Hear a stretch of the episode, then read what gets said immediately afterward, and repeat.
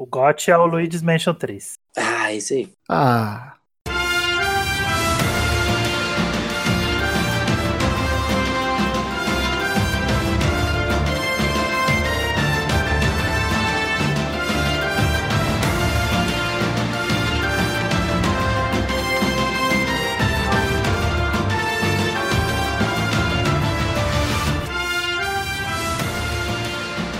Sejam muito bem-vindos ao podcast, seu podcast do meu Nintendo.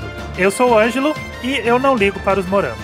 E eu sou o Flávio, e eu tava pensando numa frase pra falar no início, mas aí eu relevei um fatality, meu cérebro ficou exposto e a frase foi embora. A frase tá ali no chão junto com o cérebro, pega. Tá junto, pegando ali. eu sou o Arthur e eu pretendo gastar mais horas jogando Fire Emblem Three Houses do que eu joguei em Breath of the Wild.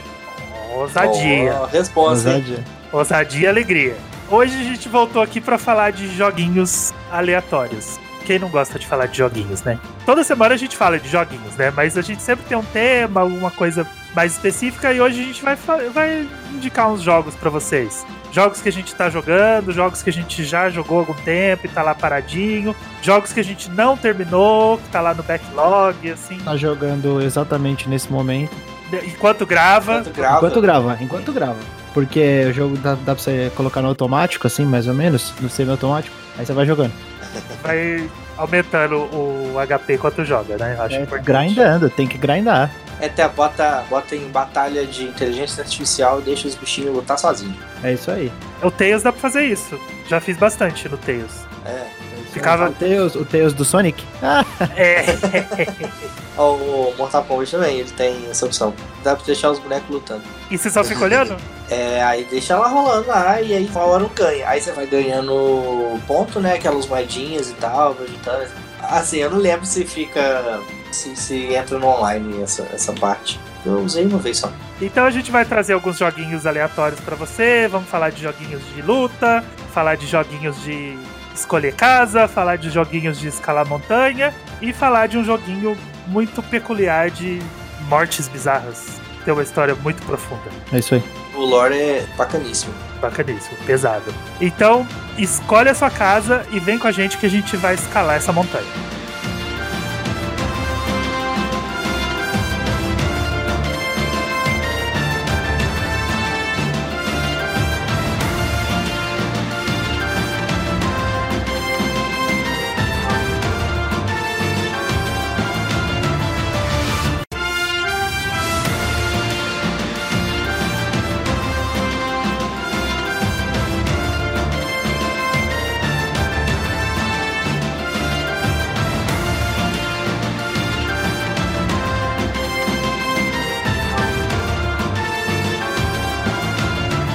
Tutu, Diga. larga esse Switch aí. Larguei, agora, agora larguei. É, é. Põe do ladinho. O que, que você tá jogando aí nesse Switch? Conta pra gente. Você não para de jogar, faz uma semana que você tá jogando esse jogo sem parar. Eu estou jogando um jogo chamado Persona Invertido, também conhecido como uma das séries de maior sucesso de RPG da Nintendo. Esse é um RPG diretamente dos, dos confins da Nintendo. Das é, entranhas da Nintendo. É das entranhas da Nintendo. Esse aí que é o persona de Harry Potter? É, é o pers- perfeito, cara. É o Persona de Harry Potter. O famigerado Fire Emblem Three Houses, novo jogo aí da franquia Fire Emblem, que é uma franquia aí que já se estende a mais de 3, 4 gerações aí, desde a época do... Mas 3, 4 não, já desde a Não, época do NES, na verdade, né? É, É bem mais antigo, na O verdade, a primeiro foi gente... lançado há- O primeiro há jogo é do 50 NES. anos. É, o primeiro jogo é do NES. É, é que na minha cabeça os jogos começaram lá no GBA e no GameCube porque foi quando ela veio pro ocidente, né? é, o, é verdade. O primeiro jogo nunca veio pro ocidente. Então, É, os, é do Segundo. Famicom. Ele não é do NES, ele é do Famicom. Ela é do Famicom. Então, Fire Emblem é uma franquia de RPG japonês, é, no estilo tático. Então você tem aquela questão de você movimentar seu personagem em, num grid, né, num- nos quadradinhos, e eles têm um número de movimentos pré-definidos. E, cara, é meu primeiro, meu primeiro contato com Fire Emblem. Eu, na verdade, vou dar hoje primeiras impressões desse jogo. Eu não vou fazer um review completo, até porque eu gostaria muito da gente ter a oportunidade no futuro de fazer um review cast dele, assim, um episódio só falando de Fire Emblem Three Houses, ou falando da franquia, assim, Faremos. um pouco, um pouco mais de atenção pra ele, porque é esse tipo de jogo que quando eu pego e jogo, eu percebo o quão legal é você contar histórias por meio de RPGs japoneses que têm densidade e complexidade de conteúdo. Porque Fire Emblem é um tipo de jogo que é, assim, tem muita coisa envolvida, tem muita mecânica. Ele é um jogo que é dividido basicamente em, em dois tipos de gameplay. O primeiro gameplay é, é, são as batalhas, né, propriamente ditas, que a gente uhum. pode jogar como treinamento, né? Você, você pode treinar, essas batalhas valem o, a experiência para sua party, né, para as pessoas da sua party. Mas ninguém morre, né? Isso. Não, na verdade, você tem voltando lá do começo, né? Vamos, antes da gente falar do, do combate, da parte do, das interações, vamos falar do que, que é o que, que é Fire Emblem Three Houses. Você começa o jogo como um professor, você vai parar num mosteiro, onde tem uma, uma, uma, um instituto de educação, né? E aí existem três escolas, basicamente, três é, salas, três grupos de pessoas, né? E você tem que escolher um deles, que tem diferentes origens históricas, ou assim, diferentes locais, povos é, relacionados a eles e você vai escolher um deles para você poder dar aula para eles, né? Tem os Blue Lions, os Black Eagles e o Golden Deer. Uhum. O que acontece é que você vai escolher, vai vir uma quantidade específica de alunos, né? Na verdade, vir alunos específicos, é, pessoas específicas na, na sua party, mas você pode ir recrutando ao longo do jogo outros alunos de outras casas, inclusive pessoas que não eram de nenhuma das casas. Então, o que acontece é exatamente isso, você recrutando o pessoal. Existe um evento no jogo que a partir daí você não pode mais recrutar ninguém. Mas eu não quero falar sobre esse evento porque nem todo mundo sabe sobre ele. Certo. Uma, uma, pode ser um spoiler. Eu já sabia desde o começo, assim, é, antes de jogar, eu já tinha ouvido falar tal. Até quando soltaram algumas informações, vazaram algumas informações no Reddit e no Resetera, o Pepo e o Dácio do meu Nintendo, a gente conversou bastante sobre isso, eu já tinha pretensão de pegar esse jogo. O que aconteceu foi que eu me deixei levar e acabei ouvindo o que, que acontecia depois disso, né? Ouvi um pouco da, da história do jogo e o que, que vai acontecer, porque o jogo ele é dividido em dois arcos, assim, dois grandes é, atos, né? Certo. primeiro ato você ainda pode é, recrutar o pessoal, no segundo ato não mais.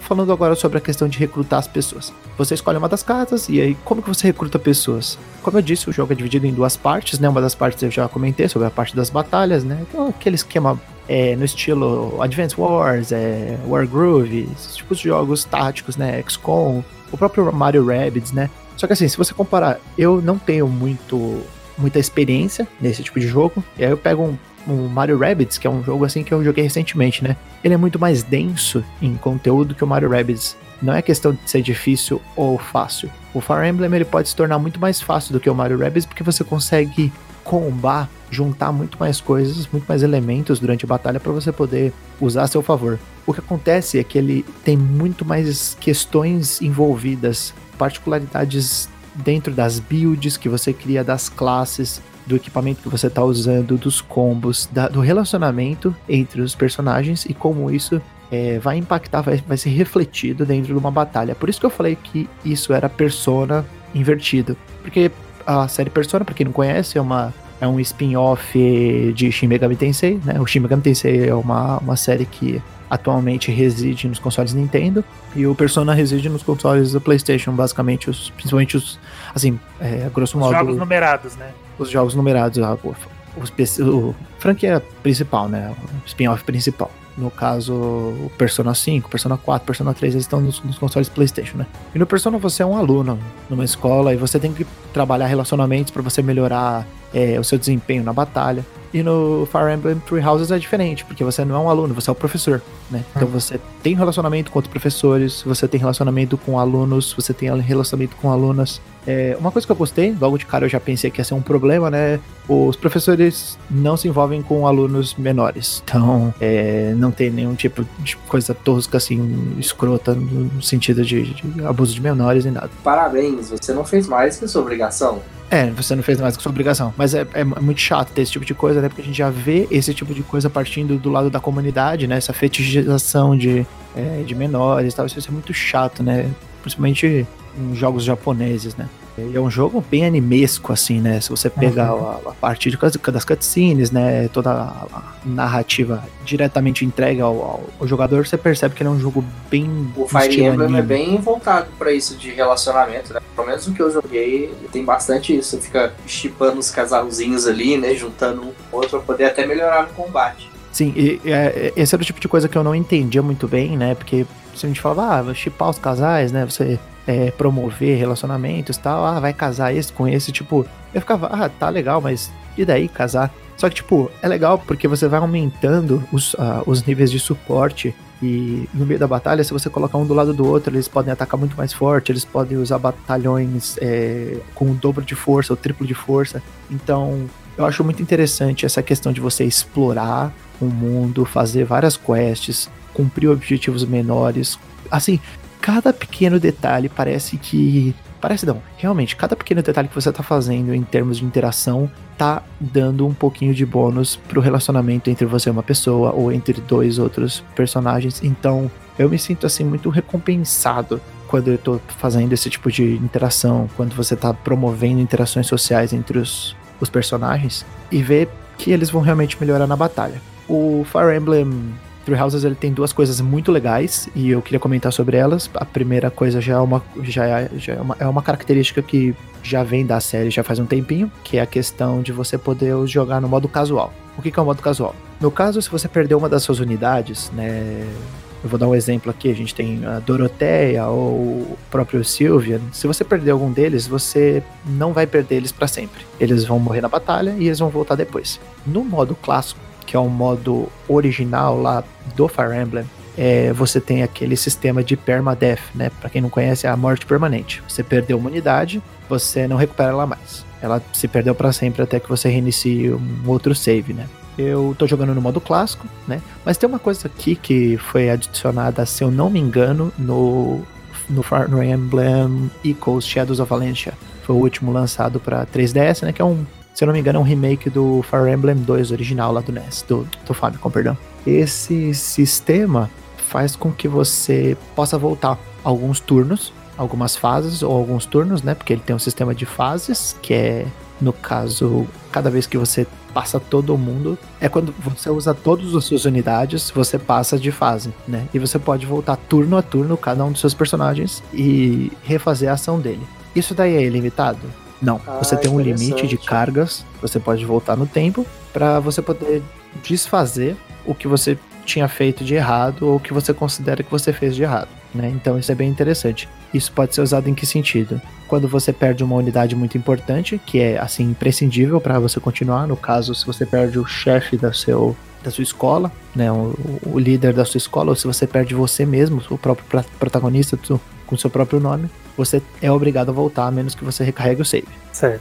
Ou então, se você perde uma unidade que você realmente gosta, que você se importa, você também tem que recarregar o save. Ou então, utilizar esse, é, é, essas cargas até você chegar ao final. Eu não estou fazendo o que o pessoal chama de save scamming, que é quando você fica tentando, tentando, tentando, voltando toda hora para você não perder nenhuma unidade. Eu perdi uma unidade até agora, eu tô com 18 horas, 16 horas de jogo. Eu perdi só uma unidade até agora. Eu fiquei um pouco triste porque era uma, uma, uma moça que eu até gostava dela, só que ela não estava muito evoluída. Mas eu já tô num nível assim de empatia e de proximidade, intimidade com os personagens que alguns deles, se eu perder, eu já vou começar a ter um pouco de ansiedade. Eu vou, vou começar a ter um pouco de crise.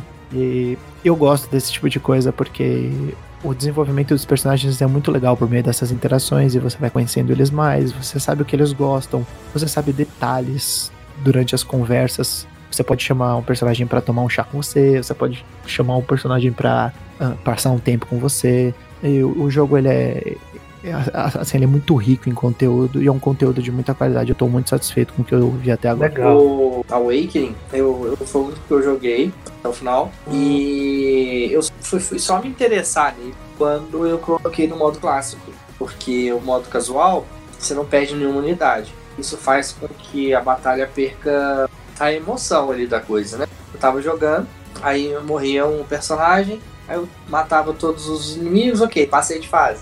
Aí é, eu cheguei de metade do jogo e eu não tava, não tava só andando pra frente. Aí quando eu reiniciei e coloquei no, no modo clássico, aí acabou, aí eu apaixonei por causa disso. É, porque se você, se você cria esse vínculo tão forte com os personagens, se você opta por não perder eles, você acaba não sentindo esse vínculo de certa forma, né? Não que exista uma forma certa de jogar. Quem quiser jogar no casual, eu acho muito legal que pode jogar, que pode. Até para conhecer, se você tá chegando na série agora, se você tá começando a jogar Fire Emblem agora. É, até porque tem gente que tem ansiedades reais com isso aí. Então, pra quê, né? Vai, vai direto, vai no que achar mais confortável. É, essa opção de acessibilidade ela é, ela é bem legal, assim, mas da mesma maneira com é, que a gente vai comentar sobre um outro jogo ainda nesse cast, a dificuldade traz uma experiência diferente. Você ter essa, esse impedimento assim de você correr o risco de perder um personagem por conta uhum. de um de um erro seu, de, um, de, uma, de uma estratégia mal bolada ou simplesmente de algo que foi imprevisível, uma, uma tática inimiga imprevisível que, que subverteu todas as suas expectativas. Então, isso, assim, para mim é, é, muito legal. Você tá toda hora naquele risco e recompensa, risco e recompensa. Você conseguiu salvar seu exército inteiro e você ainda levou um monte de dinheiro. Você conseguiu matar todo mundo em na, quantidade de turnos mínimos. Mas quando você tem um, um, um risco tão grande quanto a, a, a, perda de um personagem que você se importa, para mim, assim, é uma, é um fator muito interessante, né? E outras coisas que vale comentar, eu acho que ele tem uns defeitos técnicos, a questão de, de frame rate, algumas texturas não são muito bonitas. As frutas, né? Vamos falar daquelas é, frutas. As frutas, né? Mas uh, tudo isso é coisa assim que eu acho que é, é, detalhe. é relevante. É detalhe. Porque eu não cheguei, eu não vi muita coisa. Tem uma foto que, que o Luiz postou. Foi o Luiz, né? Postou? Foi. Depois a gente, a gente posta lá quando a gente tiver, quando o cast estiver no ar. E eh, depois eu mostro pra você. É, é, é, uma coisa estranha, uma textura bizarra, mas é detalhe, sabe? É uns detalhes assim, que não vai fazer diferença no jogo. Então. Talvez eu acho que. Assim, eu gosto mais dele do que os jogos. O, o pouco que eu joguei dos, dos, jogos da série Tales, o último que eu joguei foi o Tales of Vesperia. Acho que os personagens têm um pouco mais. Assim. É, sei lá, no jeito que eles, que eles atuam, né? Assim, eles passam mais uma segurança de serem personagens mais sérios, não parecem ser aqueles bonecos, assim. E eu tô gostando do desenvolvimento dos personagens, né? Por meio dessas mecânicas de interação social. A trilha sonora é bem boa, né? Inclusive a música tema é ah, é maravilhosa. A música tema que. Qual será a música tema do Fire Emblem Treehouse? Qual será?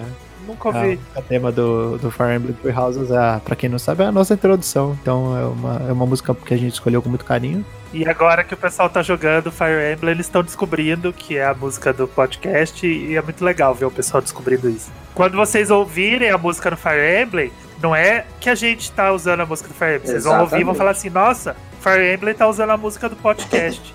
É isso aí que tá acontecendo. Eu só queria deixar um último recado aqui antes da gente partir para as nossas próximas aventuras aqui, na, na, uns reviews um pouco mais completos, né? Que esse daí é mais uma primeiras impressões. Eu tô gostando muito, muito desse jogo. Ele é um jogo, na, assim, na minha opinião, no mínimo, muito bom para ótimo. É um jogo que tá realmente. Tô gostando muito dele. E eu recomendo esse tipo de jogo para quem gosta de jogos táticos, né? Jogos. Ele é um jogo de turno. Essa semana a gente teve, tive uma, teve uma discussão aí, o pessoal falou, ah, não é turno, é tático. Mas não, é, o turno para mim é um, um jogo que você para, pensa, você faz. Então, para mim é um jogo de turno. Se você tático é uma é um braço dentro do turno. Dentro desses RPGs, a maioria dos táticos são turnos, né? Porque você, por mais que você esteja ali elaborando essa tática, cada um tem a sua hora de combater. Então, esses RPGs táticos, eles entram em turno também.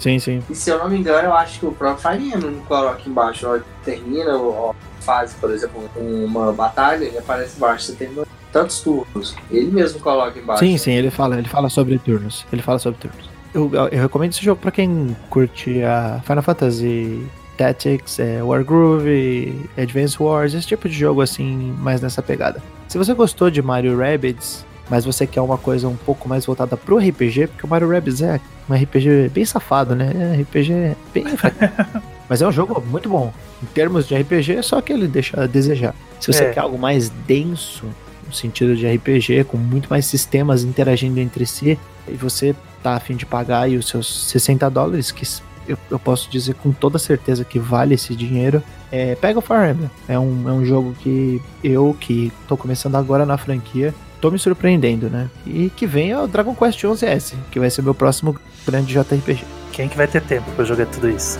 Ah, eu, eu vou arrumar. Hoje eu vou jogar até no banho.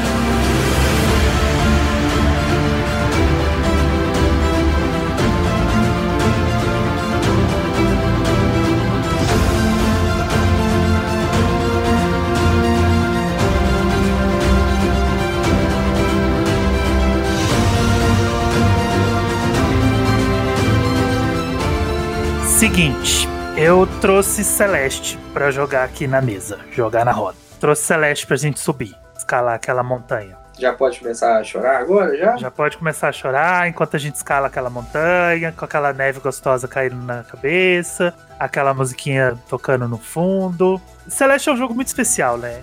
Eu começo a falar de Celeste, eu já fico todo. já fico choros. Eu fico todo choros quando eu falo de Celeste. É, Celeste, para quem não conhece, né? Se você não conhece Celeste, pelo amor de Deus, vem conhecer Celeste com a gente. É, ele é um joguinho sobre uma menina chamada Madeline que tá escalando uma montanha. Ela decide escalar uma montanha e o objetivo dela é chegar no topo e no meio do caminho ela encontra alguns personagens que vão atrapalhar ela de certa forma, intencionalmente e não intencionalmente, porque é, Celeste, na verdade, a montanha Celeste, para quem não jogou, Celeste é o nome da montanha, não da personagem principal. A montanha Celeste é uma grande metáfora para a vida adulta, principalmente, porque a vida adulta não é fácil, né? Então a montanha Celeste representa bem isso. Ela é uma metáfora para os problemas que a gente carrega na nossa própria vida e a gente tem que saber lidar com eles. E a gente tem que lidar com eles.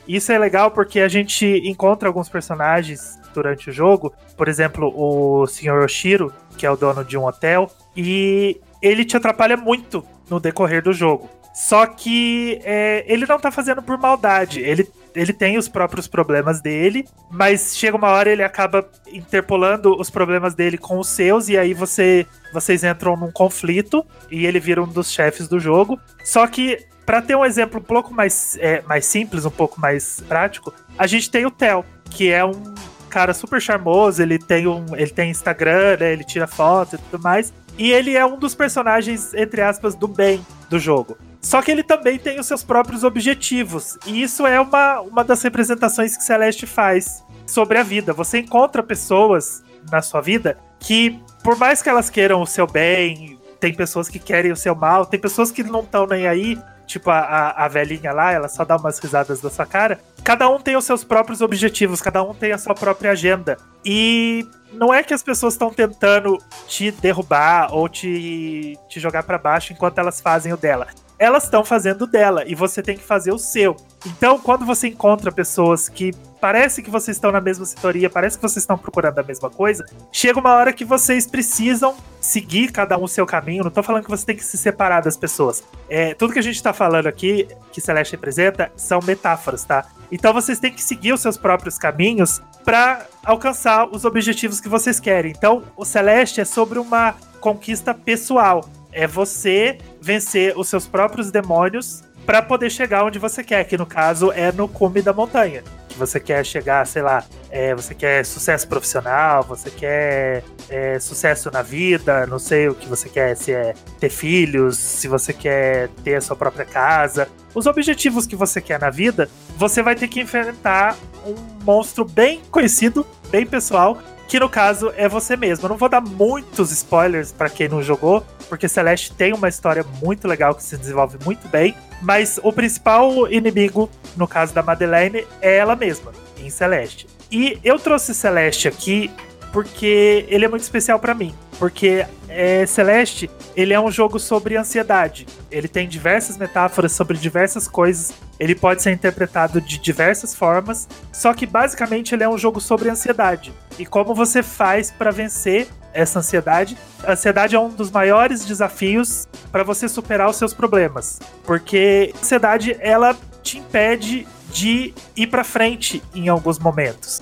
E aí você tem que é, entender quais são os gatilhos para, em primeiro lugar, você não cair nesses, nesses gatilhos, nesses problemas. E caso você caia, você tem que saber como lidar com esses problemas para você conseguir andar para frente, porque senão você fica parado, você não consegue sair do lugar. Isso eu tô falando da vida, não tô falando do jogo, mas o jogo é uma grande representação disso. E o Celeste é bem especial para mim porque Sabe quando você joga aquele jogo e parece que ele foi feito para você? Parece que quando alguém desenvolveu o jogo, ele pensou assim: o Ângelo precisa de ajuda, ele tá passando por umas coisas e eu vou fazer um jogo para ele, sabe? A sensação é exatamente essa. Porque Celeste chegou na minha vida exatamente quando eu comecei a desenvolver crises de ansiedade. E eu não sabia o que era, pelo que eu tava passando e como que eu ia fazer para passar por isso. E um jogo de videogame com gráficos 16 bits me ajudou a entender isso. E eu acho. E, e Celeste é muito especial para mim por causa disso. Celeste, ele.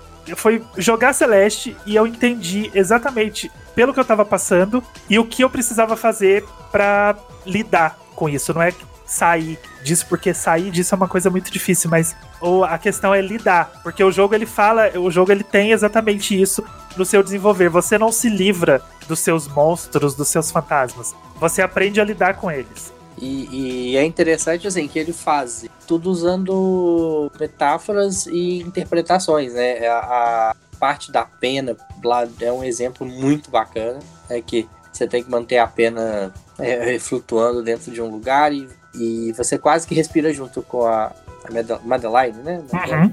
Você quase que respira junto com ela ali e tal. Então, assim, é, é, é mais ou menos o que o Hellblade faz, né? Ou aquele Beyond Eyes, que te coloca ali no, lugar de uma pessoa cega e o Hellblade de uma pessoa com psicose, né? Uhum, isso. É. Só que sem, claro, sem, é o que a gente falou no episódio, sem se aprofundar muito ali, é, é de passar um pouco da sensação de empatia ali daquelas pessoas, você, você é, se colocar no lugar daquelas pessoas ali, de pessoas que têm esse, esse problema, você sentir um pouco de como é, é, é viver com, essas, com esses problemas e só que sem, claro, não é. Não vai te dar a noção exata ali, mas vai te passar algo que o videogame, pelo que eu penso assim, é a única mídia capaz de fazer, né? De colocar mesmo ele sentindo com uma pessoa com ansiedade, uma pessoa com psicose, uma pessoa sem a visão. E é muito interessante. E a forma que eles fazem isso dentro do gameplay é impressionante. Acho que o maior ponto positivo do Celeste é porque ele foi um jogo que estourou logo na época que ele foi lançado. Muitas pessoas acabaram comprando ele. Eu acho que o tipo de divulgação desse jogo, a maneira com que esse jogo se tornou um pouco mais popular, né? Posteriormente, é inclusive sendo indicado a jogo do ano no The Game Awards, né? Uhum, frente é. a diversos monstros aí da indústria AAA. Ele é um jogo que tem um papel muito, teve um papel e ainda tem um papel muito importante de divulgar jogos que tratam de temas um pouco mais sensíveis, um pouco mais delicados, temas que são às vezes tabu ou que são é, não são muito comentados nos videogames, né? Uma, ele tem mensagens muito bonitas,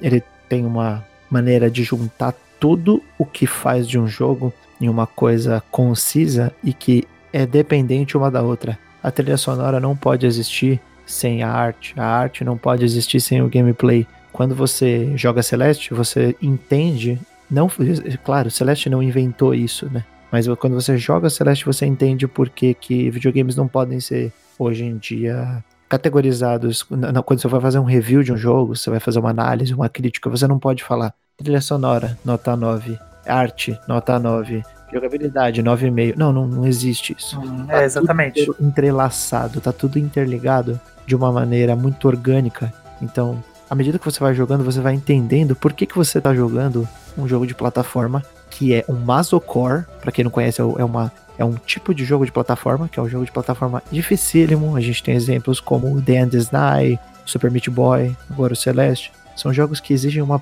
muita precisão na hora do pulo, na hora de execução de comandos. Por que, que você está jogando um jogo de plataforma Masocore e você está se encantando com a narrativa dele? Não só a, a trama, mas a maneira com que ele está te propondo contar a história, te propondo entender a mensagem dele e compactuar e, e criar empatia com ah, os problemas, com as dificuldades, com os obstáculos que a Madeleine está sofrendo. Então é, acho que ele faz isso de uma maneira tão singela assim e, e tão perfeita, tão, tão bonita. Então, Celeste por diversos diversos meses em 2018 eu disse ele é meu jogo do ano 2018 eu, eu mantenho a minha é, o meu julgamento como um dos três melhores jogos que eu joguei em 2018 sem dúvida alguma. O, a ligação que o jogo tem com essa com a ansiedade, ela é muito profunda e muito bonita, porque é, o jogo respeita o jogador, tendo ele ou não crises de ansiedade, sendo ele uma pessoa que sofre ou não de ansiedade, porque assim,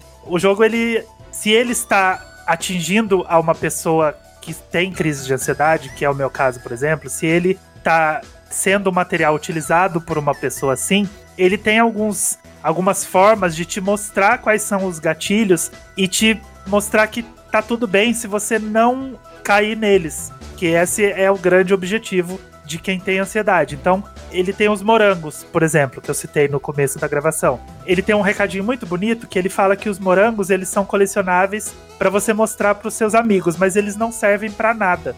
Então, se você não colecionar os morangos, se você não pegar os morangos, não tem problema. Tá tudo bem. O, o tempo inteiro o jogo fala para você, tá tudo bem. Então, ele tem alguns, algumas ramificações no cenário que deixam bem claros que por um caminho é o difícil. Você vai passar por uns lugares muito difíceis, mas tem um outro caminho que você percebe ali que ele é um pouco mais fácil, vai chegar no mesmo lugar, só que você vai pegar menos coisas. E é um caminho que fala com você exatamente a mesma coisa. Ele fala: tá tudo bem você ir por ali. Sabe, se você tá ansioso de ir por cima, que é um caminho mais difícil, mais complexo, você já vê no cenário que ele é extremamente mais difícil, você vê por baixo que você vai chegar no mesmo lugar e o jogo pega na sua mão e fala assim: tudo bem, vem por aqui, vamos pelo caminho um pouco mais fácil e a gente vai chegar no mesmo lugar. E aí o jogo te mostra que, ele, que você vai chegar no mesmo lugar. E ele faz isso também liberando o assist mode para você, porque o assist mode do Celeste, ele é muito bem feito porque ele não pune. Você tem diversas formas de modificar a física do jogo, você pode deixar o tempo mais lento para você poder pular nos lugares com mais facilidade. Você pode aumentar a sua quantidade de pulos para você chegar de um lugar para outro. Você pode te deixar invencível para você não ficar batendo nos, nos espinhos, nos cenários e morrendo.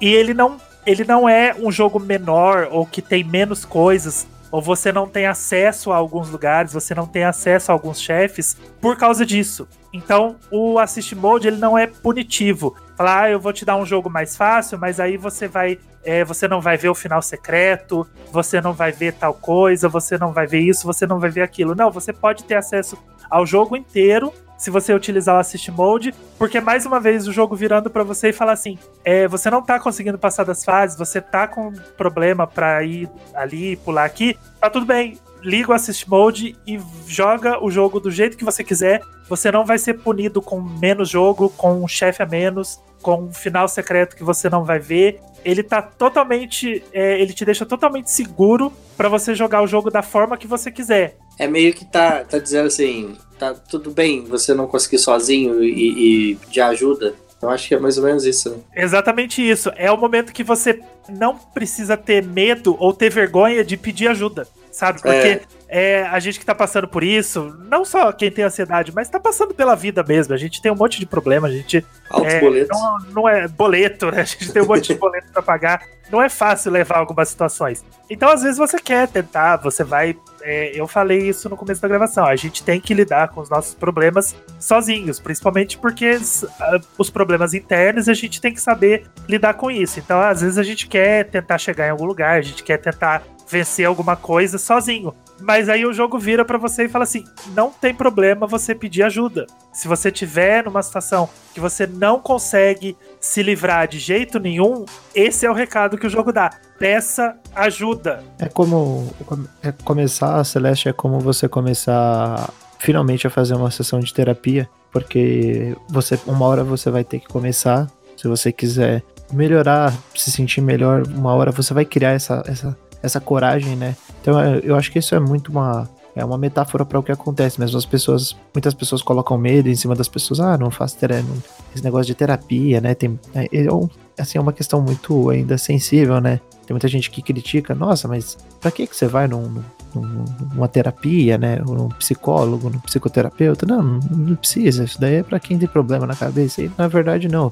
A mesma coisa com o Celeste. Todo mundo fala, ah, é um jogo difícil, isso, é aquilo. É um jogo que tem que você exige uma precisão muito grande. E aí na hora que você chega nele, você vai é, baby steps, passo a passo, você vai crescendo e vai melhorando. E quando você pensa que você perdeu a mão e que você vai cair, que você não vai conseguir continuar ali melhorando, se tornando uma pessoa melhor, é, mais saudável né, naquela condição que você tá, você tem o Assist Mode, que é a mão que, que te levanta mais uma vez. Então eu acho que essa questão do Assist Mode ela é, é muito boa. Vale também comentar que as fases de Celeste são muito bem feitas, o level design é absurdamente impecável. Sim. E ele tem um fine tuning, assim, uma, uma de certo modo, a maneira com que ele foi ajustado, que ele foi refinado é, nos pulos e no, na, na precisão que ele requer, que faz com que seja um jogo muito desafiador. Mas se você não tá afim de um desafio, você não é, simplesmente não consegue porque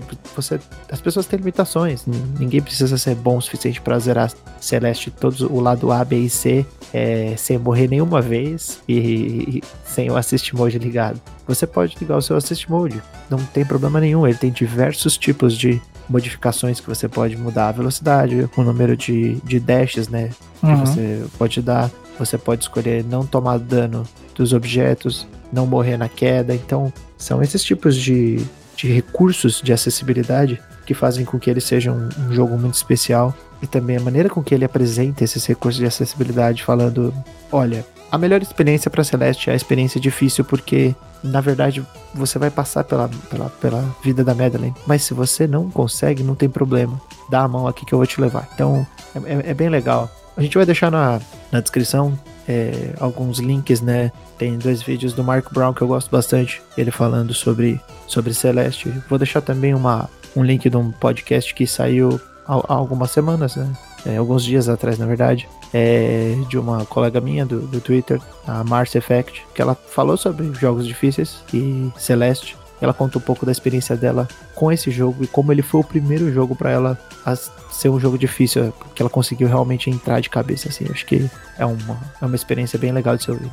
Verdade, eu acho que entra no que a gente falou do, do Cuphead. Ele é difícil, mas ele meio que te ensina, né? Você vai, vai aprendendo com o erro. Já é Sim, mais exatamente. uma metáfora. É mais uma metáfora que o jogo faz pra vida, pros problemas que você tem. Você vai errar uma vez, você vai errar duas vezes, você vai errar três vezes, você vai cair quatro, cinco, seis vezes. Exatamente. E você vai aprender, cada vez que você cair, você vai aprender uma coisa nova, até que você vai conseguir. Uma hora você vai conseguir. E o Celeste, ele faz isso em cada cenário. E sempre que você morre, você volta no começo daquele cenário. Você não é punido voltando cinco cenários para trás, 50 cenários para trás. E aí, toda vez que você tentar passar por aquele cenário, você vai morrer, voltar no começo, morrer, voltar no começo, morrer, e você vai aprendendo como que aquele cenário funciona, que é o que você vai fazer na vida. Você vai aprendendo como que cada problema funciona, como que cada situação que você tem na vida funciona, até que chega uma hora que você consegue lidar, que você consegue passar por aquele problema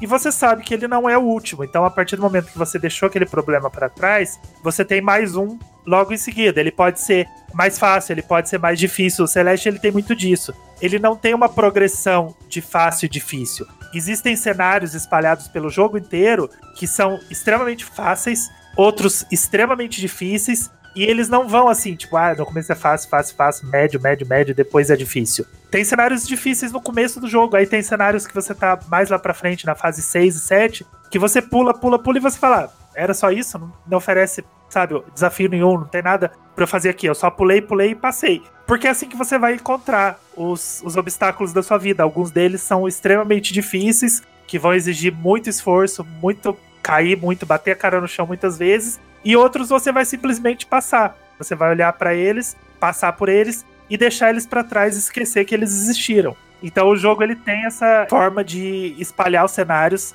desse jeito. Eu acho que é muito inteligente, muito interessante. E tudo isso sem frustrar, porque você, você morre e volta rapidamente já na.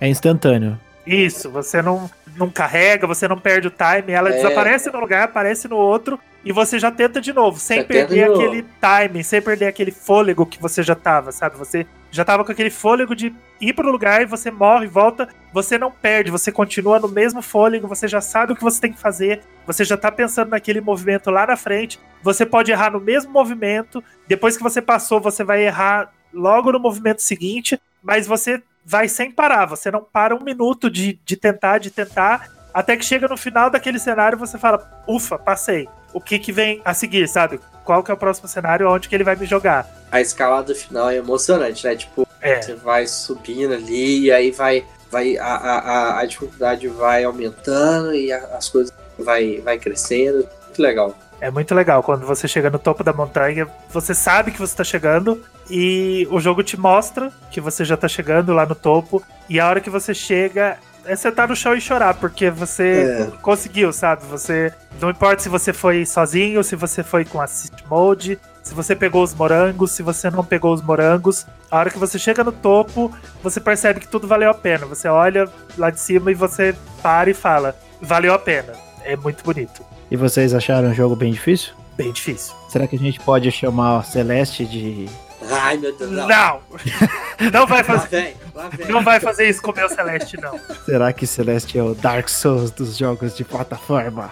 Ah, não é não, porque quem é o Dark Souls dos jogos de plataformas é Donkey Kong e Tropical Freeze. Não, não é, não. não é. De, maneira, de maneira alguma. É, comentando um, um pouco sobre essa. Até essa questão, as pessoas sempre. É, é- é uma, é uma coisa. A gente sempre brinca, né? Mas é uma. Tem sido algo que o pessoal sempre comenta, ah, porque é, é o Dark Souls dos jogos de plataforma. Gente, não tem nada a ver. É, Celeste é um jogo sobre precisão, sobre timing certo. A, a Madeline ela se desloca em oito direções. Ela não tem um, um deslocamento. Ela tem deslocamento norte, sul, leste, oeste e no- nas outras quatro direções: nor, noroeste, nordeste, sudeste e sudoeste. É, Basicamente, é você só se desloca em oito direções. Você tem que acertar o tempo exato do comando. É um, é um jogo que é totalmente outra pegada é, desses, desses jogos é, de ação e tal. Mas é um jogo bem difícil. É um, é um, é um jogo que você tem que decorar os padrões, aprender as fases, assim, tela a tela. Muito gostoso.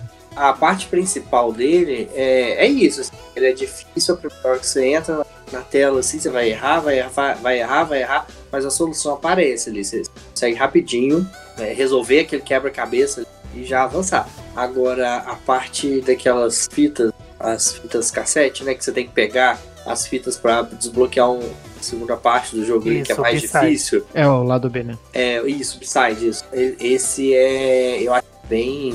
Até pegar essas coisas já é algo complicado. Porque muitas vezes o quebra-cabeça não se resolve. Você olha aquilo, você tenta mudar, tenta de novo mudar. E aí você tenta de outra forma, não consegue. E, e essas partes eu achei bem difíceis. Agora, a sequência principal ali, o quebra-cabeça desembola rapidinho. O jogo ele foi desenvolvido num Game Jam em quatro dias, numa plataforma virtual que chama Pico 8. E o jogo original que eles criaram nesse Pico 8, ele tá dentro do jogo, dentro do Dentro Celeste. do Celeste.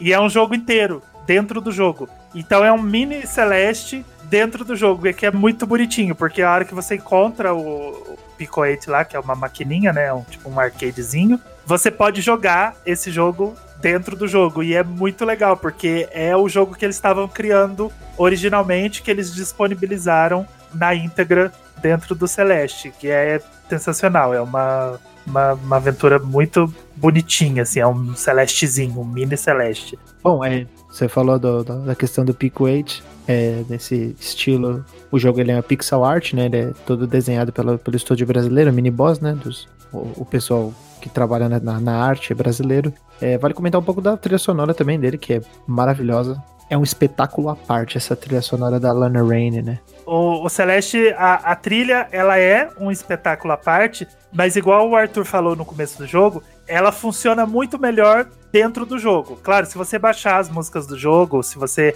A gente vai colocar musiquinhas de- do jogo, provavelmente você vai estar ouvindo no fundo aqui, você vai ouvindo as transições. Não pode pôr a música da, da fase que a, que a Madeline cai, porque senão eu choro, porque E você vai ouvir as músicas e você vai ver que são músicas muito bonitas, músicas muito bem compostas, músicas sem defeito, assim, músicas incríveis. Só que quando elas estão no contexto do jogo, elas são verdadeiras obras de arte, porque elas complementam o gameplay, sabe? Você tá jogando numa tempestade de neve, você tá jogando na chuva, você tá subindo a montanha, você tá dentro de um hotel, você tá dentro do core, né, da montanha, que é a última fase. Cada música complementa aquele momento do gameplay de uma forma magistral. Então, ela funciona dentro do jogo de uma forma incrível, sem defeitos, é uma coisa maravilhosa. É muito gostoso de ouvir fora do jogo, mas se você tiver oportunidade, se você tiver acesso, joga Celeste porque você vai entender aonde está a genialidade de todas essas músicas a partir do momento que elas são parte desse gameplay.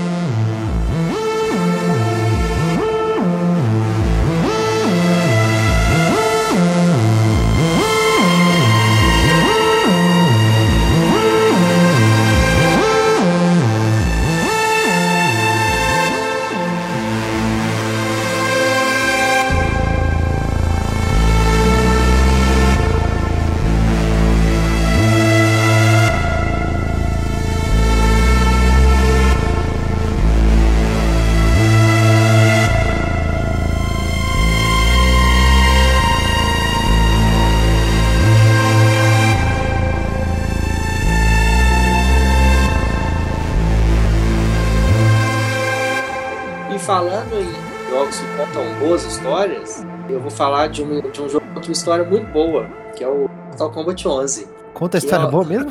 É uma história muito boa. Vamos, Só vamos pra não, né? lore. Porque a história, a história do Mortal Kombat é aquilo, né? É, é uma desculpinha pra ter porrada. É tipo, sei lá, vou- não sei se eu posso fazer essa comparação, porque tem crianças ouvindo, mas é tipo pornô. Você tem só. Ah, o cara vai lá visitar a moça ou coisa assim, e aí é, eu vim aqui consertar o cano. Ah, beleza, então tá, ok, caiu água aqui na minha roupa e tirar. É bem mais ou menos isso. Então, oi, tudo bem? Tudo bem, beleza. Então, vamos lutar? Vamos lutar, pá. Ó, você, você foi promovido, que legal, mas promovido você tem que bater na tenente e aí vai embora. A historinha é bem, bem contexto ali só pra, Pra ter umas porradinhas. Ah, é. E aí tem todo a trama do Netherrealm com a Terra, Shao Kahn e tal. Aí isso pouco importa. O legal é você arrancar a cabeça dos outros. Mas assim, digo, agora falando sério, assim, é uma historinha bem satisfatória. É um contexto, a narrativa, né? A historinha ali do jogo, cenários e tal, para aqueles personagens. E é bem simples e serve para posicionar o jogo dentro do, da franquia, né? Uhum. Ele, ele acontece exatamente depois do Mortal Kombat 10, que acaba com o Raiden pistola, né? Ele tá putaço, porque com, com o Shinnok, né? Ele, ele fica com os raios vermelhos, ele tá, tá nervoso ali. Aí ele acaba puto ali com a situação. Aí isso acaba chamando a atenção da, da Crônica, que é a vilã desse jogo, que ela, ela começa a achar que o, o, o Raiden tá mexendo demais com a linha do tempo. Ela é a, a deusa do, do tempo, uma coisa assim. E aí ela. Porque assim, desde o Mortal Kombat 9, a série tá lidando com viagem no tempo. Né? O 9 volta para os três primeiros jogos. O, Raiden tem uma visão dele mesmo lá na, na- no futuro e tal, vê que todo mundo morreu, e aí ele começa a ter visões para mudar alguns acontecimentos e eles vencerem no final. Aí vem o 10, que, que avança a história, né, que modifica muita coisa. A gente tem o, o Scorpion humano, é, tem os filhos descendentes, né, o filho da, a filha da Sonya Blade com o Johnny Cage, o filho do, do Kenshi, e aí assim vai pra frente. Uhum. E o 11, ele meio que, que vai pra frente, mas volta, né? Ele, a, a, a que ela aparece porque o, o Raiden tá mexendo muito na, na linha do tempo e aí ela quer consertar, ela quer, quer colocar ordem ali nas interferências que o, que o Raiden fez. Para isso, ela mistura dois mundos. Ela, eles voltam, ela pega personagens da, da época lá dos anos 90 e junta ali com dos novos. Tem duas versões de vários personagens, né? Tipo o Kano mais jovem, o Kano mais velho, o Johnny Cage mais, mais jovem também. E aí a história se desenvolve a partir disso. Não, é isso, é uma bagunça, é, acontece um negócio que é bem ruim. Mas é isso aí, né? Tá ali só pra, pra fazer figuração da historinha, porque pouco importa, a gente quer É mesmo as porradinhas. né? A gente quer dar, dar porrada. Não, e né? aí, é, e aí ter dois, duas versões dos personagens já nos momentos muito engraçados. Principalmente com o Johnny Cage. Johnny Cage rapidamente virou meu favorito. Que ele é, é o canastrão, né? Ele é todo. uma- faz piada o tempo todo e tal. E ele é dono de dois dos fatalities mais legais de toda a série, assim. É, é impressionante o que eles fizeram. São simples, rápidos, assim, de, de execução, porque esse jogo tem muito fatality de overkill, né? O personagem já morreu há tempo atrás, eles estão arrancando a cabeça, arranca o olho, arranca a língua, arranca... Só pra... o cara já morreu, pra que isso tudo? E o do Johnny Cage não, tem, tem um, só pra dar um, um exemplo rápido, assim, que ele dá um gancho no, no oponente pra, pra repetir. Eles estão fazendo, tipo, a gravação de um filme, aí aparece uma claquete, aí é gancho mortal, take 1, aí corta. Aí ele vai dar um, um gancho, aí arranca a mandíbula do, do, do inimigo. Aí só que o cara não, aí não arranca a cabeça. Aí ele vai, aí corta, aí take dois, aí pá, ele, que droga, quem contratou esse cara? A cabeça não sai, né? Aí ele arranca a cabeça e joga na tela. É muito, muito legal. E aí a gente entra na parte que mais interessa, que é o gameplay. Que, pra mim, é o melhor Mortal Kombat de toda a série. Em questão de gameplay. É o esperado, né, Flávio? Não sei se, se é uma coisa que todo mundo fala assim, mas na minha cabeça, meio que esses jogos, apesar da gente ter o Street Fighter V, né? Que é bem mais fraco que o 4, mas o Mortal Kombat e esses jogos de luta, o que a gente espera é que os jogos que vão surgindo sejam melhores, Sejam melhores. em termos de personagens, em como que você faz o combate, né? É, só que assim, o, o Onward, ele, ele teve. Ele foi piorando, né? Ele veio na era 3D, ele só decaiu em cima de caiu, porque um pior que o outro. Quando eles lançaram o 9, acho que foi o primeiro da NetherRealm, que faz parte dessa tecnologia que a gente tá vendo agora, eles é, acertaram a mão. Então ficou um jogaço muito bom. O 9 é um jogo muito bom. Quando eles fizeram o 10, eles mudaram muita coisa, adicionaram da, de você escolher a classe do personagem e tal. Ficou confuso e, e afastou a gente. Não, não foi um tão bom assim. Aí nesse 11 eles acertaram a mão no gameplay e melhoraram. Eles fizeram uma coisa que é que assim todo jogo de luta deveria ter, que é um tutorial elaboradíssimo que vai pegar e ensinar você desde o básico ali a dar um soquinho, a dar um golpe especial, até contagem de frames, sabe? Tipo, é, é, você saber funciona, se o seu golpe tem um movimento de 13 frames e o do inimigo tem, tem 10 e a defesa dele tem 12, a hora que... então assim, é tudo muito bem elaborado.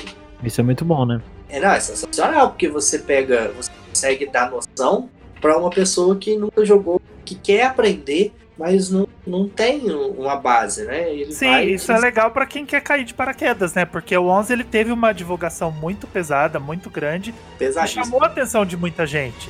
Então, às vezes você fala, ah, eu quero experimentar, eu quero jogar, eu quero começar no 11, não quero jogar o 9, não quero jogar o 10. E aí ter esse tutorial pra você conhecer a mecânica do jogo, os personagens você vai conhecendo durante a história, você vai atrás da lore de cada um deles, se você quiser, mas pelo menos pra conhecer a mecânica do jogo, pra você saber lutar e não só ficar levando porrada e você se sentir, sabe, é, vitorioso de alguma forma, que você ganha uma luta ou duas e, vai- e você vai treinando, eu acho muito legal pra quem tá começando, pra quem quer cair agora no jogo e falar, ah, eu quero começar por esse. E aí você tem esse, esse jogo te mostrando como que faz, né? Como que luta. O interessante é que, assim, aí vai entra mais um excelente trabalho da, da, da NetherRealm, que é o refinamento do jogo. Não só o visual dele é muito bonito, ele é um jogo muito bonito, ele, ele, a primeira vez que você joga ele, bate o olho, ele salta aos olhos, assim, bacana. E o que ajuda muito nisso são as animações, porque antes a gente tinha truncado, até o 10, nossa, o 10 ele, ele parece que os personagens estão travados, assim, a animação não é fluida. E esse não, você consegue ver os golpes que você tá fazendo. Mas, por exemplo, você pega um combo do Johnny Cage, que é tipo o Y, X e A. Você aperta assim. Você, você vê, você apertou o Y, X e A, você vê ele dá os três golpes certinho. Tá, tá, tá. No momento exato ali. Então sente o peso do jogo. Então é. Isso traz um, um, um refinamento que consegue fazer com que a pessoa que tem aquele olhar técnico mais apurado, ela vai conseguir identificar o que está acontecendo na tela, né? Só sair apertando loucamente as coisas vão acontecendo. E a velocidade dele, ele tá rápido, ele tá ágil, porém não, não a ponto de fazer tipo o 10 que você tinha que ter. Era meio desesperado, você apertar todos os botões ele correndo. Porque às vezes saíam uns combos que você nem sabia o que você tá fazendo. Mas também não vai ficar muito lento que vai deixar a luta sem graça. Ele, ele tá bem equilibrado. E o foco dessa vez ficou bem evidente que é o competitivo. O competitivo tá muito bem, bem montado. A gente teve o Evans que teve batalhas bastante interessantes, justamente por, por esse balanceamento todo. Só que assim, né? Ah, e tem o, as finalizações. É, é o Brutality que voltou no 10, ele sempre foi voltado meio para O Fatality já é a, a comigo naquela humilhação, né? Agora, a gente, aí no 10 eles inseriram Fatality, que você finaliza o inimigo numa humilhação ainda maior, porque tem de, ter, você tem de cumprir alguns requisitos durante, durante um round, uma luta, e chegar no final fazer um golpe específico. Aí no 11 eles lutaram com o Fatality, agora tá mais difícil ainda.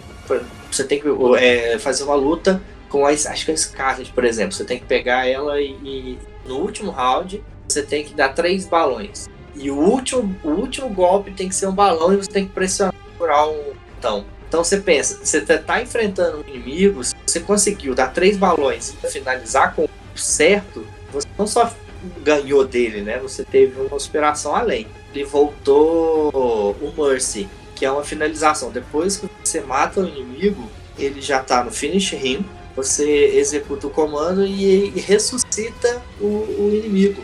Pra matar de novo. É, pra você matar ele, mas depois matar ele de novo. Aí te dá uma chance. Às vezes faz um. Se o cara te dá um Fatal Blow e você que perde. Pode acontecer. No 10, eles. É, no 9 e no 10 eles adicionaram o ataque raio-x, que era um golpe que funcionava tipo os especiais do Street Fighter, que poderia ser usado de forma estratégica durante a luta, usando as barras ali de, de ataque e tal. Agora eles colocaram uma barra de ataque, uma para defesa, e você pode usar a defesa e o ataque durante a luta o tempo todo. A barra tá cheia ou não, você pode é, é, fugir de um combo aéreo, pode dar um, uma magia chama amplificada, né, que eles chamam, para poder melhorar algum combo e tal. E o raio-x virou o Fatal Blow, que você é, é, só pode executar quando seu life tá faltando acho que 25% para ele acabar. Você pode usar o Fatal Blow. E o Fatal Blow você só pode usar uma vez na partida, né? E só pode usar uma vez na partida. Então é, é aquela coisa assim, é, é o, o sopro de esperança. Né? Você tá quase morrendo, você vai, tá, pá, você usa o Fatal Blow, você consegue virar o jogo pro seu lado. Até uma questão de na, na tática assim que é interessante, né, de você usar no momento certo, se você perder a oportunidade de acertar ele ou se você usar ele no momento errado, na próxima rodada, se você levar o jogo um pouco mais para frente, aquela partida um pouco mais para frente, você vai perder a oportunidade de vencer, né? É, exatamente. Aí assim, se, você errar, você pode tentar de novo depois que a barra recarrega, mas aí é, você tem que se manter vivo na partida mais um pouco. Então tudo é bem estratégico, assim, foi bem é um jogo que foi bem moldado, né, para funcionar de forma competitiva e estratégica. Eles fizeram isso aí, é, foram muito eficientes isso aí. Porque é algo que eles queriam fazer há muito tempo, mas acho que falhava aqui, falhava ali, e dessa vez eles acertaram bastante. Só que eles não acertaram muito no sistema econômico do jogo, porque tipo, ele tem umas moedas dentro dele, né? Para você desbloquear itens da cripta. Os itens da cripta são elementos cosméticos ou algumas coisas para você usar nas torres vivas, que são é, lutas modificadas e tal. E aí você. A, a cripta é um. É tipo um, um, modo aventura, entre aspas, assim. Você vai andando em vários cenários pela ilha do Shansung e abrindo baús. Aí dentro desses baús tem roupas, tem, tem armas especiais, tem itens especiais pra você usar nas torres e tal. Só que aí você vai, primeiramente você vai usando as moedas, depois você passa a usar umas almas, depois você os corações. Então você tem três tipos de moedas dentro do jogo que você ganha de formas diferentes. Uma lutando, outra executando fatality, a outra ganhando de alguns mil. Tem uma lá que eu nem sei como é que faz pra ganhar, que é a verdinha. E isso aí fica. Eu achei fica confuso, porque são muitos itens para desbloquear, são a cripta enorme. E aí às vezes você acha um item e ela não é, é bem mapeada. Você não sabe muito bem pra onde você tá indo, você fica meio perdido às vezes. E aí fica na hora que você volta pra cripta, você vai, e agora? Onde que eu vou? Não chega a estragar, porque não é a parte principal do jogo, né? Mas para quem é colecionista, que quer todos os itens e tal, pode atrapalhar um pouquinho a experiência. A versão de Switch é uma versão mais capada, digamos assim, mais simples que as outras, visual e som, porém ela é bem eficiente, porque você tem um jogo desse tamanho, dessa, desse porte, na sua mão a qualquer momento, né? Inclusive, ele pode ser jogado dois switches, né? Então, se você tem um amigo que tem um switch ali, pode jogar cada um na sua tela, pode ser jogado no tabletop, pode levar para outros lugares. Então, você troca a qualidade gráfica pela portabilidade. Eu acho que é uma troca válida, nada que afeta o gameplay, dá para jogar sem nenhum problema.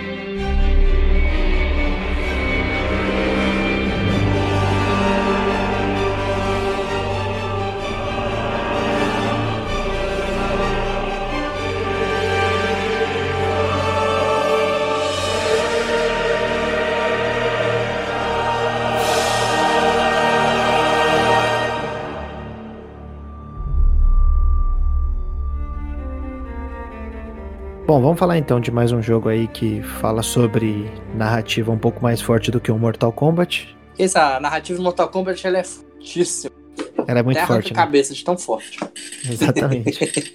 e eu acho que também é um jogo que vale a pena a gente comentar aqui pelas questões dos temas que não são muito falados em videogames, né? Assim como Celeste faz isso com depressão, esse jogo faz com a morte, né? A gente tá tão acostumado a lidar com a morte nos videogames, né? Como ela acontece comumente, né? Os jogos são muito pautados em violência, muito pautados em ação, e a gente vê a morte a todo momento. E qual é o impacto da morte pra gente? Qual é o impacto da morte pra um personagem? No Fire Emblem, por exemplo, que a gente falou hoje mais cedo, a gente comentou sobre você criar empatia por um personagem à medida que você vai desenvolvendo ele por interações sociais e você pode perder ele por meio de um sistema de permadeath.